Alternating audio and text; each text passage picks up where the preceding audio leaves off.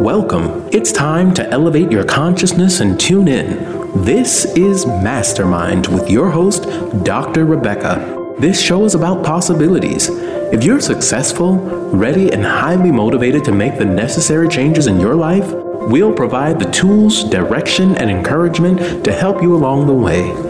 Now, here is Dr. Rebecca. And welcome back to Mastermind. This is your host, Dr. Rebecca, and I have a very special guest with us today. Um, this is Jennifer Arnett Price. She's a good friend of mine, and she is also um, an attorney. And she's the author of a new book called Empowered. And the book is about empowering parents um, in the school system. And um, sorry, I'm going to start that again. So I didn't read the whole title of the book. Okay. Welcome back to Mastermind. This is your host, Dr. Rebecca, and we have a very special guest today. This is a friend of mine, Jennifer Arnett Price, who's an attorney, an attorney and an author, author of the new. What is going on with me? I'm sorry. I did this one other time with this guy. I thought I think he thought I was crazy. um, okay. Ugh. And welcome back to Mastermind. This is your host, Dr. Rebecca, and I have a very special guest with us today. This is Jennifer Arnett Price. She's the author of a new book called Empowered, using real case examples to look deeper into IEP management. Um, Jennifer Arnett Price, welcome to Mastermind. Hi, thanks for having me. Yeah, so your book is excellent. I want to tell people a little bit, and um, it's cool because I've been with you through this journey. So uh, we've been friends for years, and it's really exciting to see you go through the steps along this journey. I think we met when you were in the district attorney's office, yeah. and um, your story is really cool. So I just wanted to know uh, first if you could let our listeners know a little bit about yourself, where you've been, and um, how you uh, came to this point in your career. Sure, yeah. So I uh, have been practicing law in general for just over 10 years, and I've done all, I'm based out of Pittsburgh, and I've done all my practice here in the Pennsylvania area. Um, so I started out as an assistant district attorney, prosecuting uh, adult uh, defendants. And I did that for about five years or so. And then I moved over to the juvenile division and became a prosecutor in the juvenile division. Mm-hmm. And the juvenile division was when I was already beginning to think that I was ready to leave and do something else. I just wasn't sure exactly what I wanted to focus my energies on. I knew I didn't want to leave and become a full time criminal defense attorney but outside of criminal defense, you know, what else are you going to do? I'm not, I wasn't sure. So I just mm-hmm. was prosecuting juvenile cases. And I remember I've always been a big advocate of education and was raised to believe that ed- education is, you know, pretty much uh, an equalizer and can is the one thing that no one can take away from you. And right. I can remember being in the courtroom many, many, many times, and parents would have to explain to the judge why their child is missing so many days out of school, um, why their grades, why their child's grades are so poor, you know, what's going on. And a consistent theme that I heard more often than I should have, at least, was that uh, parents were complaining that the school wasn't following the IEP. Mm. And they would say, Oh, well, they call me every day saying we can't handle him, come pick him up, come pick him up, or, you know, he um, it, it, they file truancy charges on me because he's you know not going to class or whatever and they don't follow the iep it says what tells them what to do in the iep and they don't follow it. They just call me. And when a child gets charged with a crime they have a, a juvenile probation officer and that probation officer before each court hearing always puts together what's called a predisposition report Mm-hmm. In juvenile court, you're not, the juveniles in Pennsylvania at least are not sentenced the way adults are sentenced. They call it a disposition. So, juvenile probation officers put together a predisposition report so that you can read about the background of the child um, in your consideration for what the disposition should be in the end if okay. the child pleads guilty. And in that disposition, in the predisposition report, there was always a paragraph about education. Hmm. And more times than not, I would always read that the child has an IEP, you know, or maybe a 504 plan, but I tended to read the, the letters IEP more more times than 504, and so I then began to question, you know, what exactly is this, and you know, how can how can I get involved in this? And people began to stop referring me to school lawyers and began somebody finally knew someone who actually represented a child and that began my journey as to how cool. once i left the da's office i was going to specialize in the special education law representing children when they are having issues with the school districts okay so I, I, like that. So basically, you're looking at these cases, at the juvenile cases, and in the predisposition report, and I didn't know this, um, there's always a paragraph about education. And so it just brings back the point that education and um, the child's um, role in the system is so important, in the educational system is so important and in in shaping them and then you know in a lot in a in large part they have an IEP and they're not being taken care of, where people are not being good stewards of these children with IEPs in the education system, then they end up in the juvenile uh, justice system. Yes, and the judges, I, I was not in one judge's courtroom that was not uh, questioning how the child was doing in, in school every single judge mm-hmm. and on every single child, whether you had an IEP or not, just just by virtue of the fact that this is a juvenile in my courtroom, every judge would always look at the probation officer and question how is the child doing in school? How are his grades? Um, what's the attendance like? So mm-hmm. the juvenile probation officers knew that they needed to stay on top of that. And many many times they would even come in with either an attendance record or uh, or a report card or some sort of you know mid mid report card so that they could update the judge as to how the child is doing academically.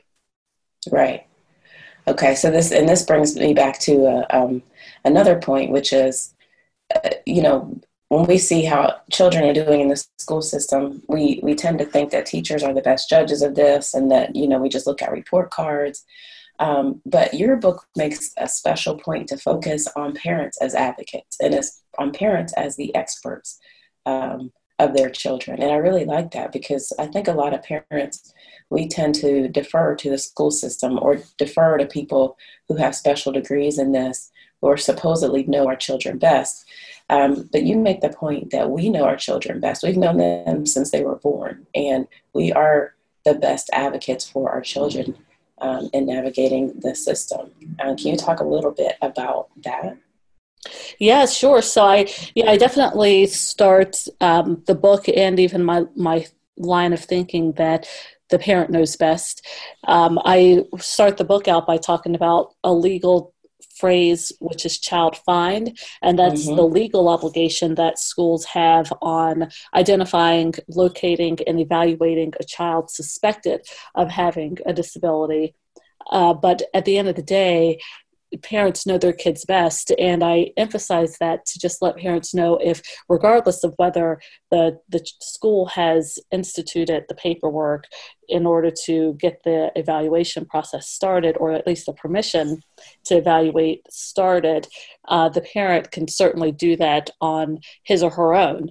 And it's just a matter of putting it in writing and sending it to the school district because once you put it in writing and send it to the school district legally the school is then required to respond and they also have to respond in writing whether mm-hmm. they're going to evaluate and if they're not why they're not going to evaluate so it's I emphasize that because many times schools delay evaluations for one reason or another, mm-hmm. or many times the child might get evaluated and the evaluation the, or i'm sorry the diagnosis could be wrong and the parent feels that there's something more to it i mean you know if i could just say quickly i just spoke at a conference in baltimore over the yeah. weekend about autism in the black community and how black kids on average are diagnosed with autism roughly two years on average two years later than hmm. white children and how that can affect the school to prison pipeline. Um, and there are many people in the audience with children uh, with autism who stated that they had to go and get three to four referrals and diagnoses before finally one came back showing autism because they knew that their child did not have ADHD or conduct right. disorder, which is uh, right. which are disabilities that tend to be more reflected in the Black community as opposed to autism. That is really interesting. So, um, a couple of things about that. One, parents getting uh, their children, parents uh, of autistic children getting their uh, children diagnosed late or later um, if they're black versus if they're white, because two years is a big time difference, especially in elementary school. Yes. Um, developmentally, you know, socially, academically, all of that. That's, you know, the difference between kindergarten and second grade or, you know, second grade and fourth grade. Those are huge leaps. Yes. Um, and all and the so, research shows that early intervention is best. So, mm-hmm. yeah. And, and, I, and I would imagine, I mean, not only, not only do they not get the instruction that, that they need or the attention, um, or the educational plan that they need, but they'll also get more and more frustrated in that system and it'll exacerbate the problem. And yes. so the you know the conduct disorder diagnosis and the ADHD and all this other stuff that they're getting labeled with, um, I could see that those behaviors manifesting, even though they're autistic, I could see these behaviors. So basically, the teacher's doubling down or the experts doubling down on these wrong diagnoses because the family and the parents are, uh, or the ch- child are getting more and more frustrated inside of the system. Exactly. Yep. Yep. It just becomes yeah. a, a, domino effect. Yeah. Um, and something else you mentioned, which which is interesting too. So I was always taught that a school was obligated if you asked for an IEP that they were obligated to give one. But what you're saying is that they're obligated to give an answer. So they can actually reject your request. They can say no, we're not going to do this as long as they have a good reason. Um, they can, yep. Okay. They and then that can, uh, if you disagree with that, then you can send them to a due process hearing um, and request the hearing officer to demand them to give you an evaluation. But yep, they can definitely deny, and then they have to put in writing the reasons why they don't feel like your child should. Uh, or is would be eligible, or is why they feel like the child is not suspected of having the disability. Mm. How often do you see this in in Black communities?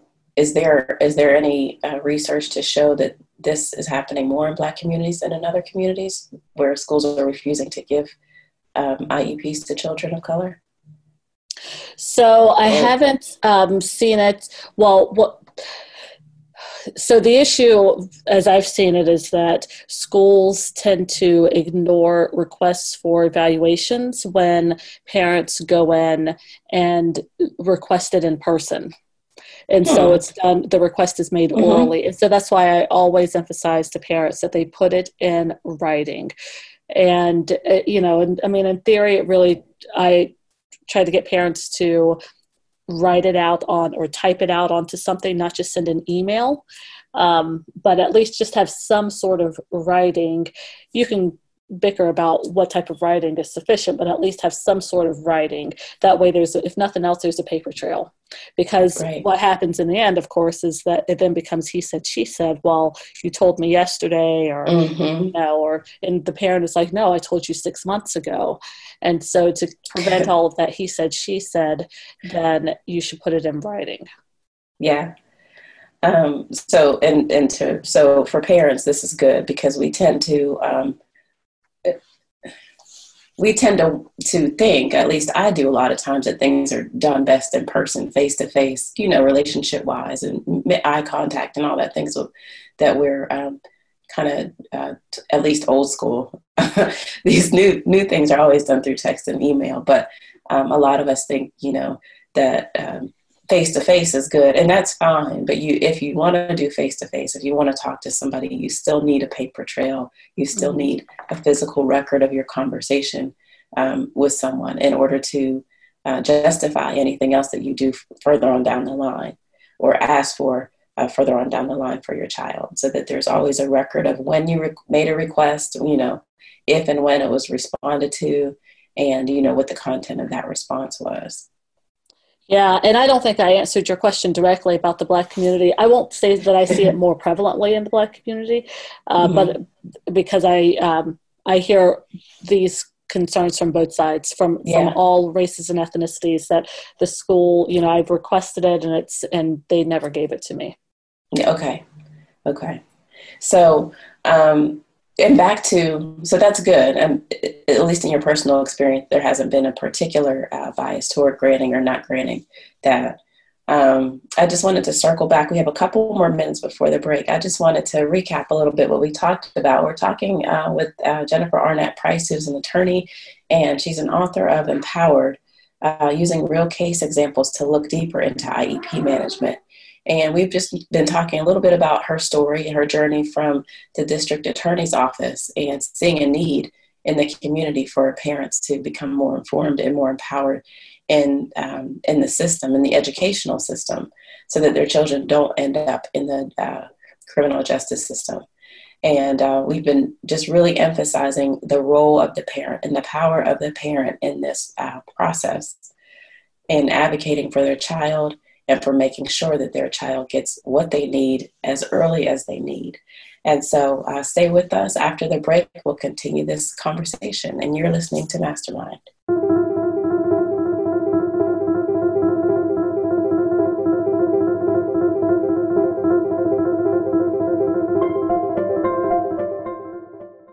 Become our friend on Facebook. Post your thoughts about our shows and network on our timeline. Visit facebook.com forward slash voice America. Are you finding your frequency? It can be described as that space between failure and success. It's the future of digital media. It's finding your voice. It's engaging topics, content, and ideas. Jeff and Ryan discuss the digital media space and all of its aspects. It's about making the mistakes, taking the chances, summoning the intestinal fortitude to step out of your comfort zone, and discovering what you can accomplish when you decide to try, decide to learn, decide that you have something to say and find your frequency. Live Fridays at 12 noon Pacific Time, 3 p.m. Eastern Time on the Voice America Variety Channel. Tune in to the Tony D'Urso Show with key influencers for entertaining and thought provoking weekly discussions with some of the top stars in their fields. From business, sports, and science to entertainment, music, and literature, Tony's guests share their success and give their wisdom. If you're looking to manifest your vision and see how others have done so, be sure to listen to the Tony D'Urso Show every Friday at 2 p.m. Pacific Time, 5 p.m. Eastern Time on the Voice America Influencers Channel. We're with you wherever Alexa and Google are at home, in the car, on your smart TV, and your connected devices. Hey, Alexa. Hey, Google. Play my favorite Voice America podcast on TuneIn. It's just that easy. But make sure you actually mention the name of the podcast show to make it work.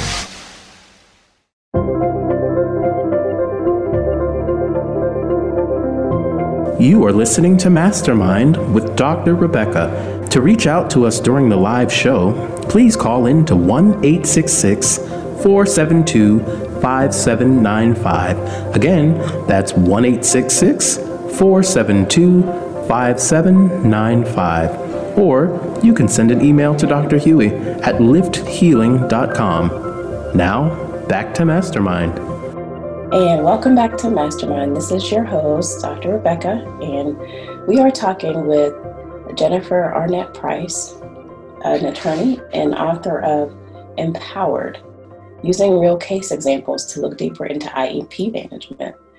And before the break, um, we talked about the basically the title of the book and empowering parents um, in the process so that they can advocate best for their children.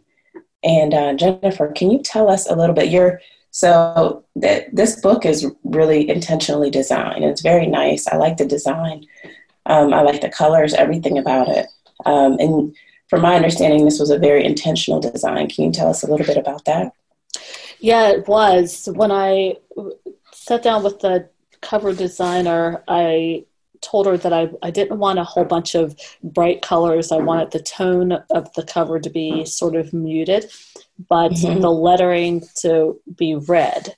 Um, red being a power color, uh, but then I wanted the picture to not necessarily show people themselves, but just to show a sort of collaboration.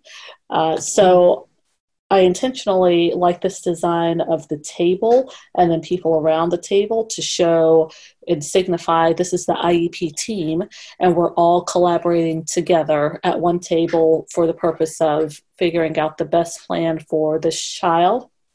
And then one chair is highlighted in red, red signifying again power, and that red or that red colored chair in my head would be the parent.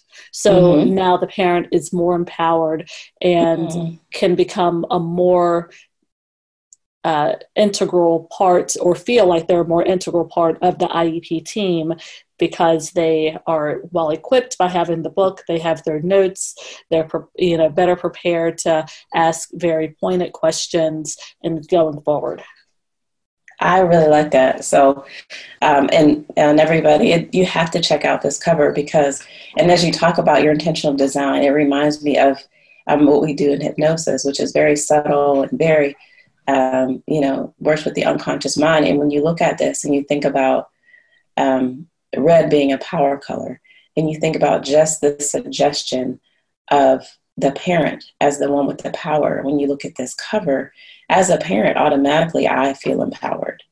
Um, mm. Yeah, so um, it, it's very, it, it's just a very, very powerful. It's it's elegant, it's simple, and it's a very powerful representation of who we should be in this system and um, the power that we have as as parents or as guardians, um, you know, grandparents of of our children. So thank you for that. That was um, I yeah, really like that. Thank you. So, who is in this room? Who's in the um, the IEP meeting? Um, so that's kind of a loaded question. Who is in the meeting versus who should be in the meeting? Can have different ah. answers.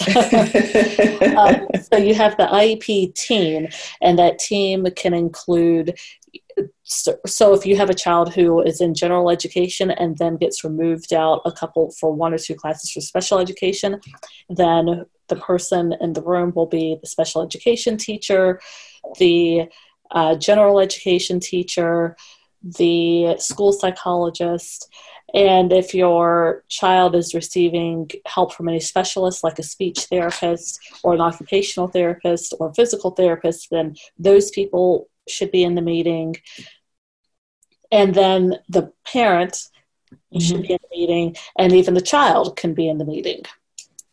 And oh. on the meetings where the child is in the meeting, depending on his or her age, if it's a mm-hmm. younger child, you know, then he may not be in the meeting. But certainly, if middle school or high school, then they have been in meetings because you can ask that child specifically look this isn't working. What will work for you? You know or why are you responding this way? What kind of relationship do you have with this teacher? Is there a better teacher you'd prefer to go to to calm down or whatever? So the child also can certainly be in the meeting as a part of the iep team.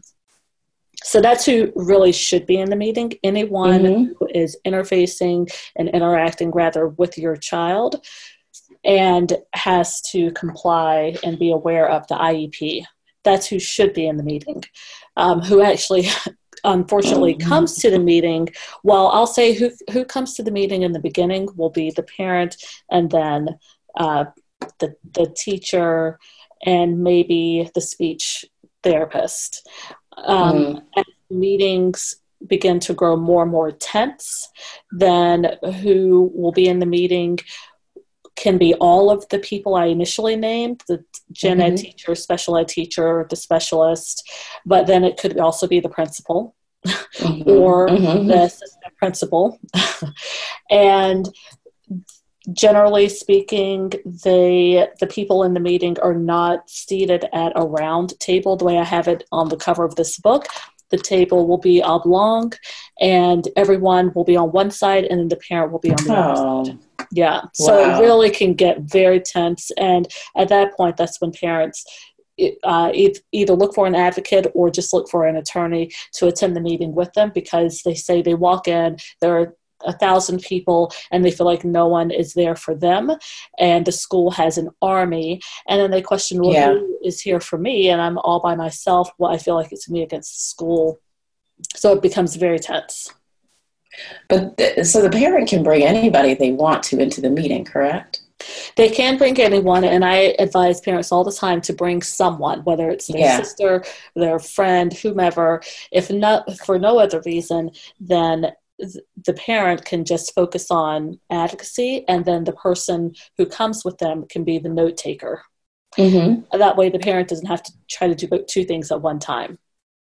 Yeah, yeah, and the parent also has a witness because it quickly also can become a bunch of he said, mm-hmm. she said, or I said I wanted this, you said you were going to give me this. It's not in the IEP. At least the parent has another witness to to you know corroborate. Yeah, I was there. You did say this was going to go in the IEP, and it's not in mm-hmm. the IEP.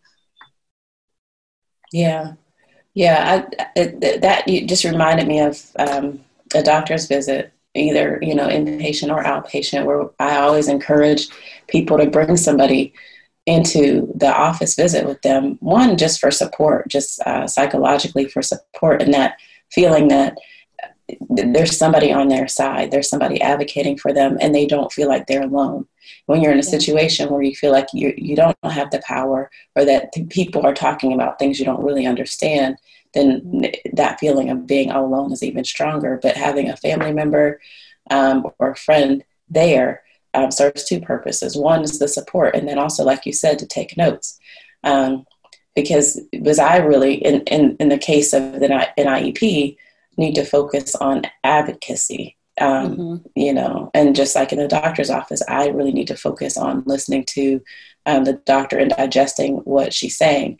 Um, and it's hard to do that and take notes. It's two your your brain is doing two different things. Yep. Um, so yeah, that's really important to have somebody there um, to sit on if it's that situation to sit on that side of the table, and also to a show of force, a show of power, I should say, to say you know I have support too. We might yes. have you know five or six people on your side or ten or whatever it is, but I have support, and I'm not gonna you know be bullied basically. Yeah, yeah. I mean, it definitely can help change the course of the conversation if the once the school sees that the parent is not alone. Yeah, yeah.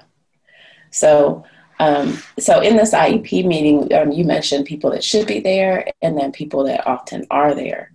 Um, and one thing that your book talks about is uh, the idea of having experts in in the room. And from my understanding, there are experts that the school will bring in, um, or that who advocate on the school's behalf. Um, I shouldn't say advocate on the school's behalf, who um, may have this. They're picked by the school. Let's put it that way. Um, and then you also have parents who might want their own experts involved, and sometimes these experts have uh, differing opinions. How does that play out in this situation?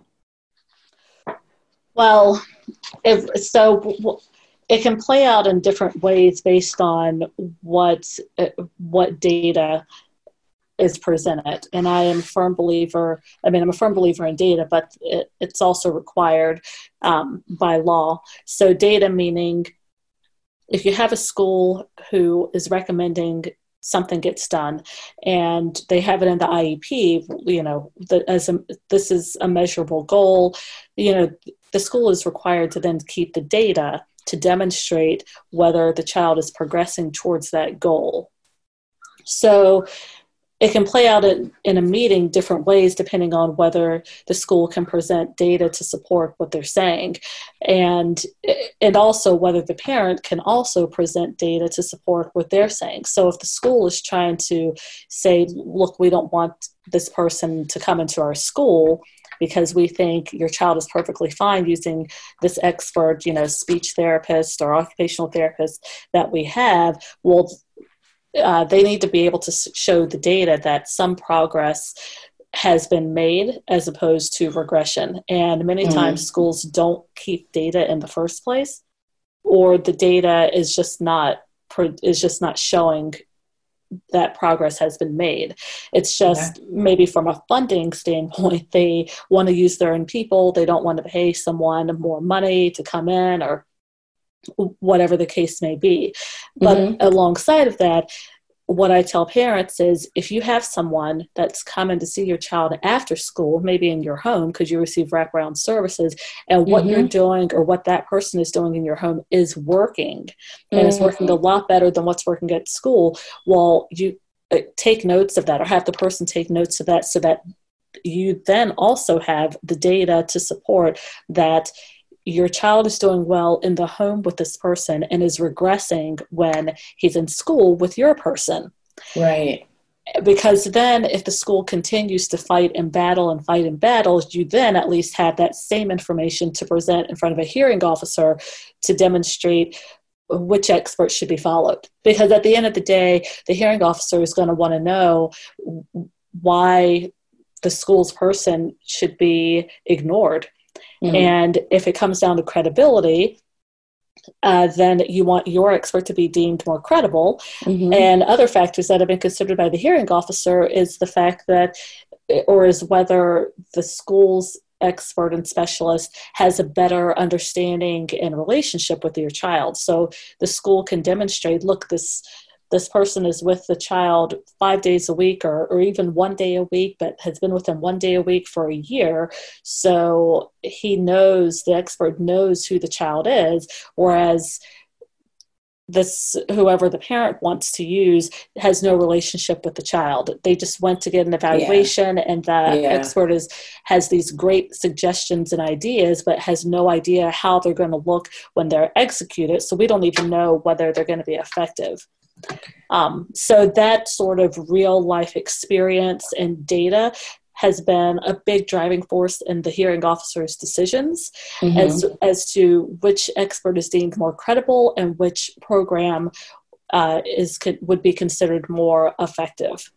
Um, mm-hmm. I mean, what I one thing to glean from the book that I tried to make clear in the cases, eh, or I tried to repeat throughout or after some of the cases, is that at the end of the day, schools are considered experts in the field of education. Mm-hmm. And judges are considered experts in the field of law, and they really don't want to be placed in a position of second guessing the school district's uh, expertise. Okay. Okay. So it it becomes really difficult if you have no data and so you're now placing the judge in a position to second mm-hmm. what the school is doing mm-hmm. because they don't want to do that. They want to feel like the schools are experts and they know what they're doing and they're picking these people for a reason because these people know what they're doing. And and and so if if if anytime a parent places a judge in a position to challenge the mm-hmm. school's mm-hmm you know expertise into what they're doing in the realm of education and they have nothing to to give the judge to rely upon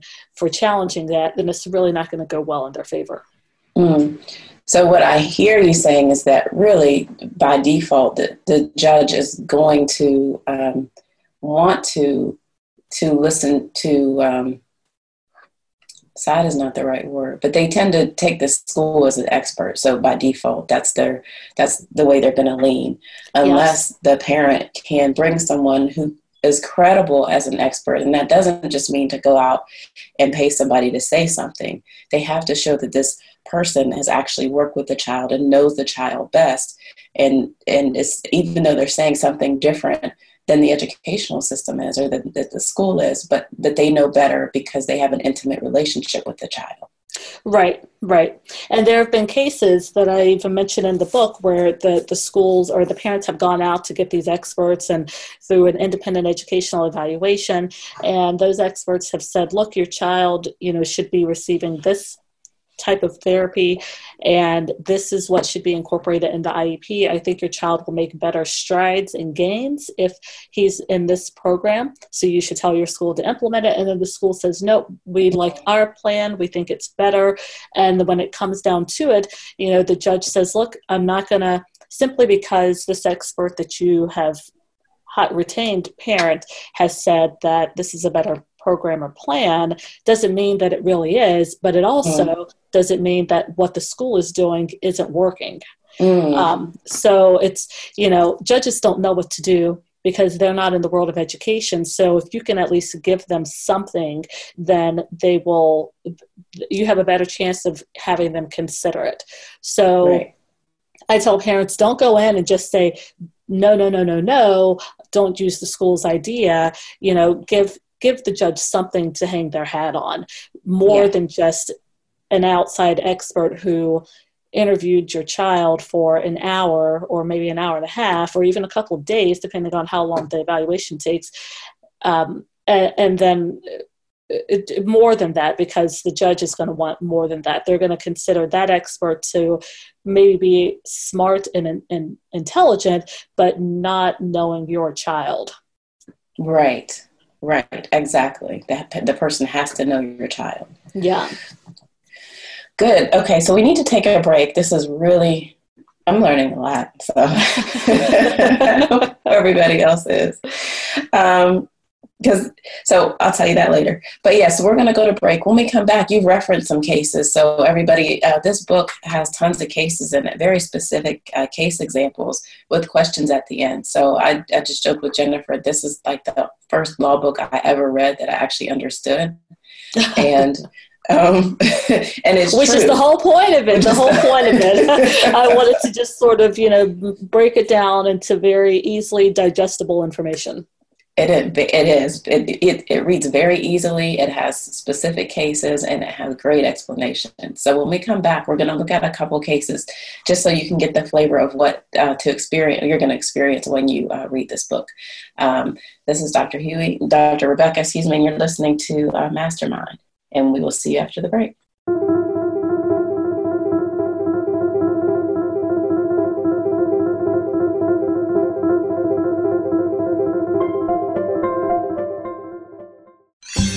Your favorite Voice America Talk Radio Network shows and hosts are in your car, outdoors, and wherever you need them to be. Listen anywhere. Get our mobile app for iPhone, Blackberry, or Android at the Apple iTunes App Store, Blackberry App World, or Android Market. Do you feel you have a bigger life's purpose than you're currently living? Of course you do. Activate your passion as you tune in to Sovereign Self with host Zofia Renea Morales. Become the conscious creator of your own life. Connect with your most powerful and purposeful self in order to make big things happen for you now. Zofia and her guests are doing this every day and are sharing how you can step into this power too.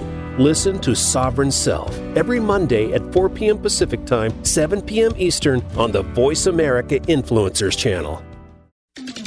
We're with you wherever Alexa and Google are at home, in the car, on your smart TV, and your connected devices. Hey, Alexa. Hey, Google. Play my favorite Voice America podcast on TuneIn. It's just that easy. But don't forget to make sure you actually mention the name of the podcast show to make it work.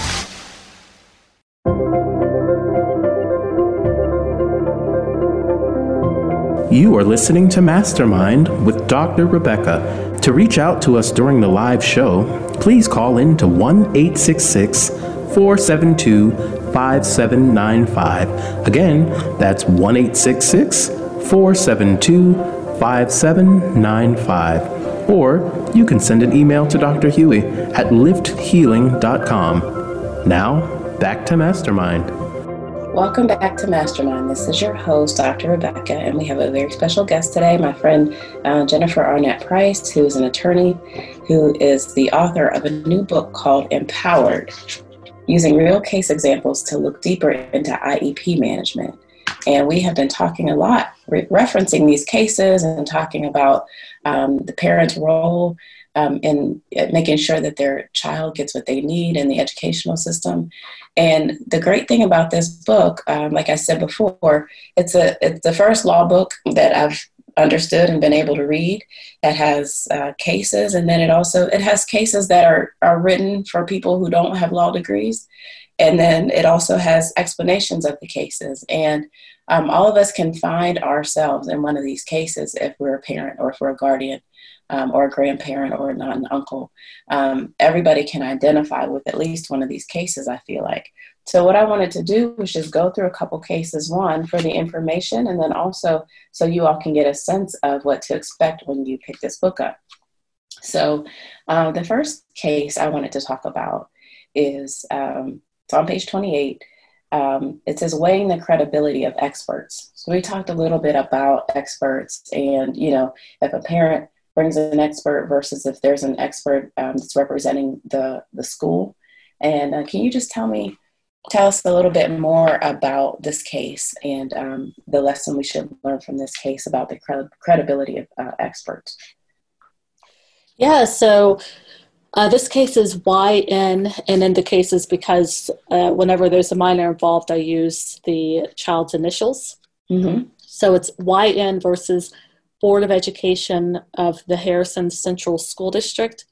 And in that case, the child had had been evaluated by a couple of different experts, actually, a, a private, the psychological um, or a private psychologist conducted an educational evaluation, and then the parents also received an evaluation from an audiologist, which mm-hmm. is unusual in in some worlds. I it's not unusual necessarily in my world, but it's not a typical evaluation that parents will will get. Um, although I think it's a great one because audiologists can definitely hone in very well on other disabilities that aren't necessarily picked up upon. And so as a result of this, the diagnoses were ADHD, anxiety, but also central auditory processing disorder. Um, so the school then created an IEP. Uh, however, the parents still decided to send their child to a private school, and because they felt like the private school would better implement different programs. Mm-hmm. Uh, but then they wanted tuition reimbursement for payment of the private school. Oh wow! So in the end, the school, or at least in the initially, the school uh, came up with a settlement on that whole tuition reimbursement issue. But then when it came, came time to determine whether the child is going to come back to the public school and transition back over, uh, they wanted a reevaluation. So another evaluation was conducted, but the parents disagreed with the conclusions of the evaluations, basically saying that the conclusions of their of the school psychologists were different than the conclusions of their private doctors, and um, the program that was suggested by the school psychologists were was not going to be effective and allow their child to engage in meaningful progress, which is a, a legal term of art. But they felt like it wasn't going to allow their child to, to engage in meaningful progress in the IEP. Mm-hmm. So ultimately, mm-hmm. it went to another, it went to a due process hearing, and um, the court was left, well, a due process hearing, which then was appealed to a, a district court. And so the court was ultimately having to weigh the decision as to whether the parents' privately retained expert, who gave very specific uh, recommendations for this child's education, should be considered more credible than the school's own retained expert, uh, which would right. be the school psychologist. And the judge said no. Um, no, the school's expert should not be considered less credible than the mm-hmm. parent's expert simply by virtue of the parent's expert being a doctor. You know, oh, right. Right. And that goes back to what we said before. And you put a, a note in here too. It says an additional and frequently cited reason given by judges is that courts tend to defer to school districts' recommendations for edu- educational programming over privately retained experts. So it's not enough to retain an expert, it's not enough um, that they have letters after their name if they're a doctor. They have to know the child and they have to be able to present uh, evidence specific to, you know, things that they know about that child from a relationship with that child, what's worked um, in their experience with that child. It's not enough to just go hire somebody that seems like they're an authority because it sounds like in, in most cases the judge is still going to um, tend to defer to the, the school's authority. Well, exactly. And parents think, I think parents believe that if they go outside and get a private expert and then submit that those materials to the school district, then the school district must include those recommendations. And that's not that's not what the law says. And I always make parents aware that school districts, especially especially when it gets contentious, school districts do not operate from the stance of what should they do or what would be nice to do. Mm-hmm. They operate from the stance of what are they legally obligated to do. and they're not legally obligated to incorporate the recommendations of an outside expert if they have not paid for that expert. If the school, if if if a parent gets an, an, independent evaluation paid for by the school, then they do have to incorporate it. But as long as the parent is paying for that outside expert, they don't have the school district does not have to include the recommendations. The school is required to consider the recommendations. And in that case specifically, the school district could was able in a hearing to point out that they did review the data and they considered the information, but for their own reasons, they decided not to incorporate it into the IEP. And legally, they met their obligation and they did not, and the court made it clear that school districts are not required to adopt outside experts' recommendations. Right. That's an important point to make. Legal legal obligation, not what they what should happen or what you think would be good for um, what you think will be good for the child, but basically what they're le- legally obligated to do. Right. Right. Because yeah. I hear from parents all the time saying they should do this, they should do this, and I tell them, look, mm-hmm. whether they should do it and whether they have to do it are two could can be two different answers sometimes. Right. Exactly. Yeah. So um, there's another case too, and uh, this case example um, is labeled as a new disability diagnosis. MB versus the City School District of New Rochelle.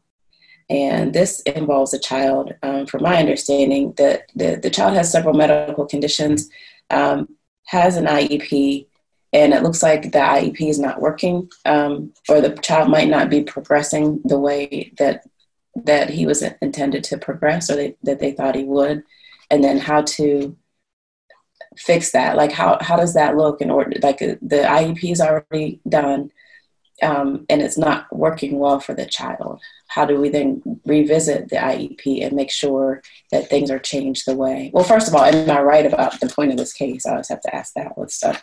And then also, if so, how um, how is um, how does a parent then advocate for their child in that situation? Yeah, so um, in that case, that's the MB versus City School District of New Rochelle where the child was initially uh, diagnosed with a, a, a, whole host of medical conditions, including hydrocephalus, um, epilepsy, cerebral palsy. Mm-hmm. And so as a result, the child had an IEP, but as you stated, was not really progressing in the IEP or in pursuant to those goals. And there were a number of tests that were done and uh, reevaluations, independent educational evaluations. And so in the end, the parents began to realize that at some point, a couple years later, she then met the criteria for receiving a diagnosis of autism. Mm-hmm.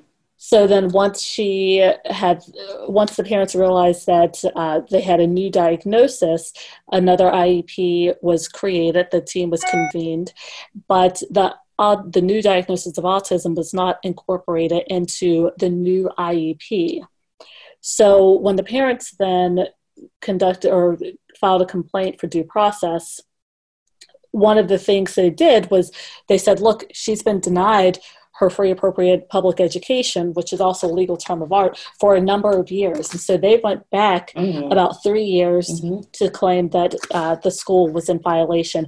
And the court said, yes, the school is, has been in violation, but not for as many years as you're saying.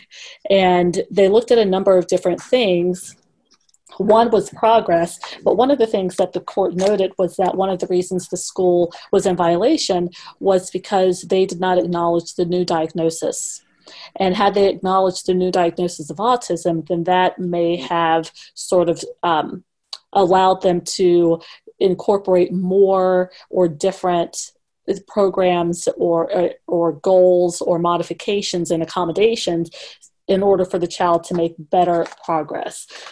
So, to take from this, and this is definitely a case where I have questions at the end, you know, mm-hmm. and the mm-hmm. first question is Is your child's IEP likely to produce progress as it is written? Um, because that's what the court is going to want to know. How does the IEP read, and is it written in a way that will allow your child to progress? And and and then i have as the next question how does your definition of progress compare with the school's definition of progress because I do think that yes. that is a, an issue that comes up, or I know that's an issue that comes up, but I think that's an issue that parents sort of get caught on. And they need to recognize that that word progress is going to look differently. And it many times will look differently from the parent's perspective than from the school's perspective. Mm-hmm. And you have to consider how is it going to look from the law's perspective. Because many parents will say, My child's not making progress when the child is making progress. It just may not be the type of progress the parent wishes the child was making. Right. And that's not how the courts will look at it either. They're going to look as to whether progress is made. And, you know, there are definitely even cases where the child, um, the child made progress even though the progress was maybe receiving a 70 as and beforehand mm-hmm. child was getting a 60 like that's still technically considered progress and the court takes that into consideration when they're determining whether the school is in violation um, and then the last question I have from that case is Did your child previously exhibit behaviors related to a later diagnosis? Because as I stated, this was a case where she was later diagnosed with autism, and there was one issue came up about child find and whether the the right. school really located. Uh, identified and evaluated her appropriately, or whether they dropped the ball on identifying her with another new disability. And so that's why I have that question in there as well. Okay. Yeah, so there's yeah, there's a lot in there, and I like again, I like um, the format of this book, and that there are questions called thought questions behind some of these cases, um, and then quick summaries at the end of others where you can stop and digest the information and and figure out how it applies to um, your specific your specific situation. Um, so yeah, thought questions, and uh, uh, sorry, if I could also yeah. just say, you know, when you purchase the book, I leave space for you to take notes as well, just mm-hmm. to kind of, and you know, the space is it's not a it's not a page long workbook, but I certainly try to leave some space to at least jog your memory. And it's a very short book, you know, a hundred and just over 100 pages. So I don't list every single case over the course of a year or so, but I listed very specific cases for very specific reasons that I feel like address either common issues or new issues that parents may not have thought about, um, and then let the parents know how courts are thinking or ruling on these issues. Right, right.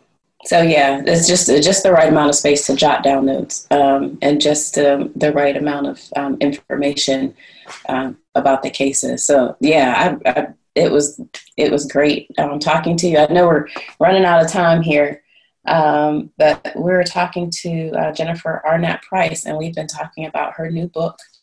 Um, let's say her first uh, book, correct?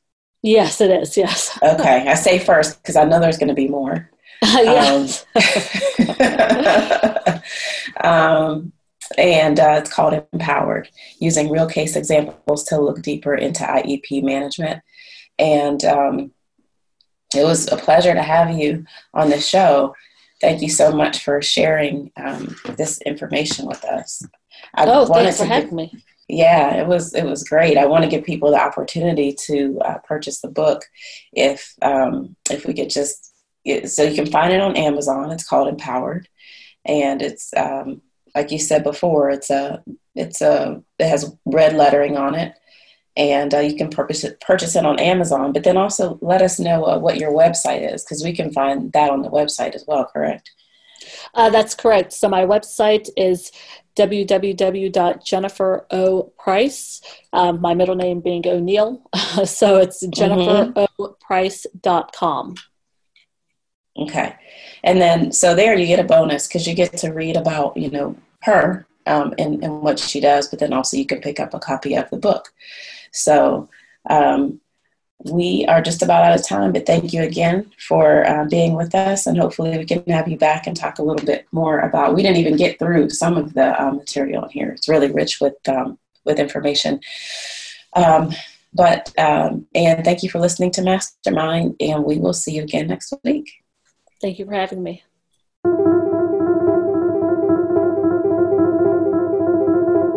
Thank you for tuning in to Mastermind.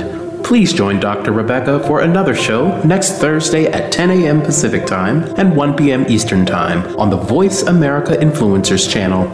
We'll talk again next week.